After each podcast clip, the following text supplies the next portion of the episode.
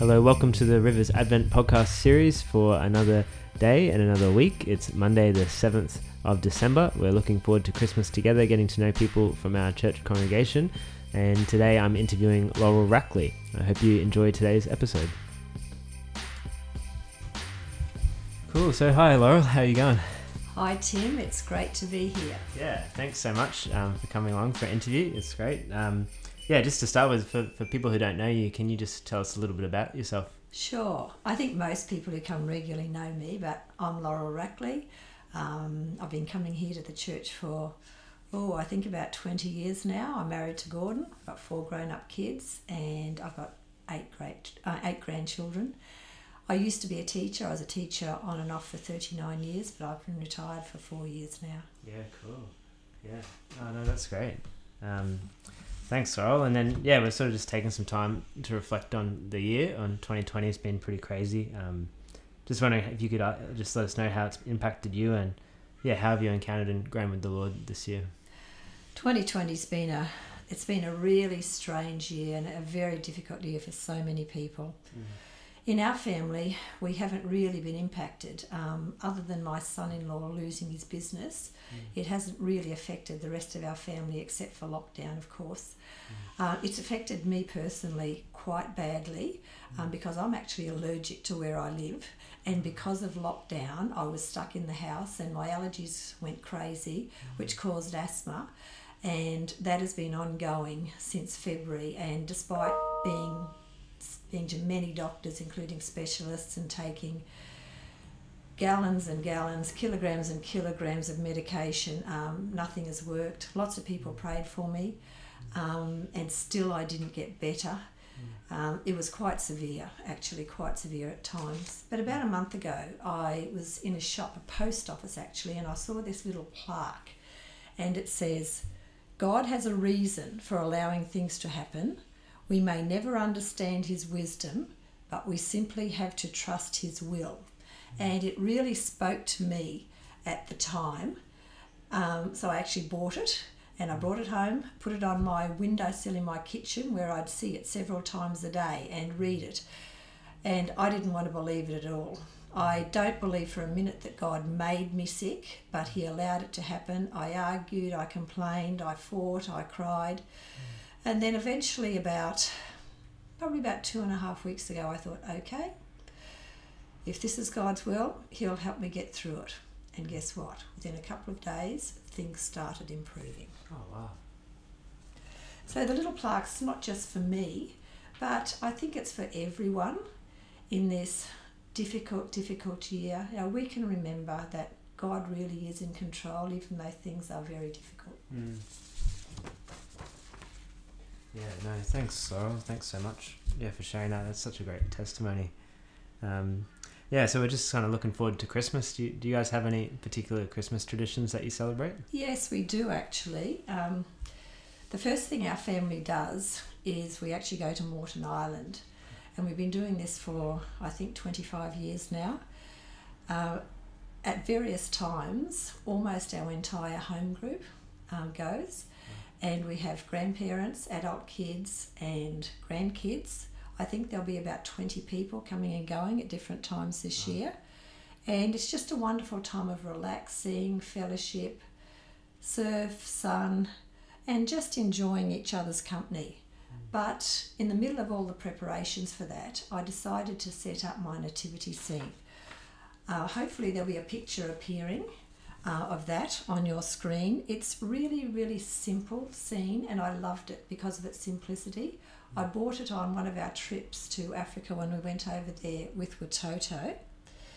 As I was setting it up, I thought very carefully about the placement of the different figurines. I put the baby Jesus front and centre because Christmas really is all about Jesus. I put Mary and Joseph just behind him the angel just beside them because their job is to look after Jesus, watch over him until he grows up to be a man. Mm. I put the wise men on one side and I put the shepherds on the other, and they were all facing towards the baby Jesus to draw our eyes towards him because he really is central in the whole Christmas thing. Uh, even the oxen are facing towards Jesus, and I picked up the little sheep last of all, and I actually put it at the front beside the crib because the sheep was just one of the animals that was there in the barn, but it also re- uh, represents the fact that Jesus was going to be the Lamb of God um, when he was an adult. Uh, the baby Jesus was going to become the sacrificial lamb who died for our sins. So, just in this nativity scene, everything is pointing towards Jesus. Mm. And I think it's a real challenge for all of us to put Jesus central in our Christmas celebrations amidst all the busyness and mm. everything else that happens at Christmas. Mm. Yeah, thanks, Laurel. That's that's great. It's just such a great picture. Um, yeah, that photo will be on the Facebook post on the website. So if you can't see it, you can check it out there. Yeah, it's um, only very small, but I I hope yeah. it comes up well. Yeah, no, yeah. that's great. Um, yeah, so as we're talking about the Christmas stories, is there a particular aspect of that story that you um, really love and, and would like to share? And yeah, what is it about Jesus coming that gives you love, joy, peace, or hope? The thing that really strikes me um, about Christmas is the absolute humility of Jesus' birth. Uh, he was the Son of God. He was going to become the King of Kings um, when he was an adult, but he was born in the most incredibly humble circumstances. Uh, he was conge- uh, conceived illegitimately, which, which was a huge social disgrace mm. at the time, and he was actually born in a stable. We tend to have a really sanitized version of what a stable is, mm. but it wouldn't have been a nice place. There would have been cow manure, manure from all the other horses, uh, animals everywhere. Mm. There would, it would have been smelly. There were rats there probably would have been fleas and lice. Mm. It would have been warm because of all the animals and the body heat they were putting out, but it would have been smelly. Mm.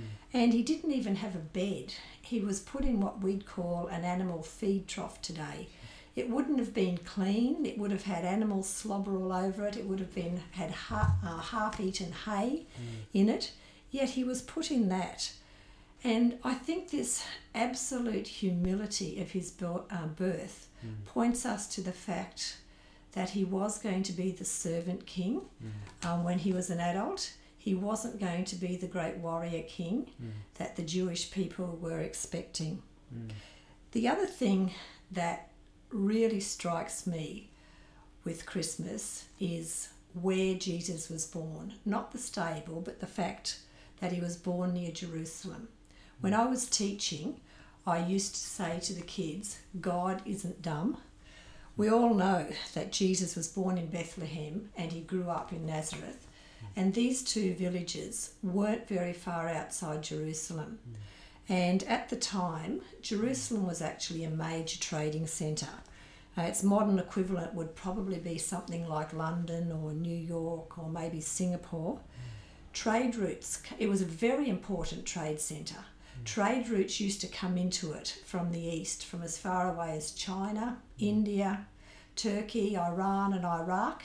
And those traders would come into Jerusalem and they'd meet traders who were going to go further west. They'd do their trading, and then the other traders would go on to places like Greece, Italy, France, as far away as Great Britain. And these traders used to carry news and information. So, by God ensuring that Jesus was born near Jerusalem, the news of his birth, and then later on, the news of his teaching and also his death and resurrection carried all the way from China right through to Great Britain. So, God ensured that Jesus was born there in, Jerusalem for a direct purpose. Mm. So God isn't dumb. yeah, yeah, it's so good. Yeah. Uh, thanks so much for sharing, Laurel. Yeah, it's such an amazing, yeah, picture and so great just to get to celebrate it at Christmas and, and share together. And yeah, I wonder if you could just pray for us briefly for today and just yeah as we head into this season. Sure, Tim. I'd love to do that. Thank you, Lord, for Christmas time. Mm. Thank you for this spark of hope in what's been such a difficult, difficult year mm.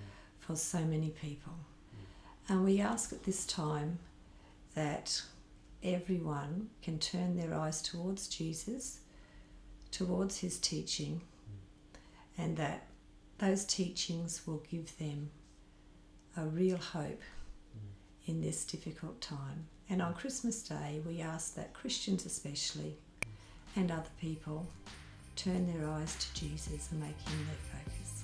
Amen.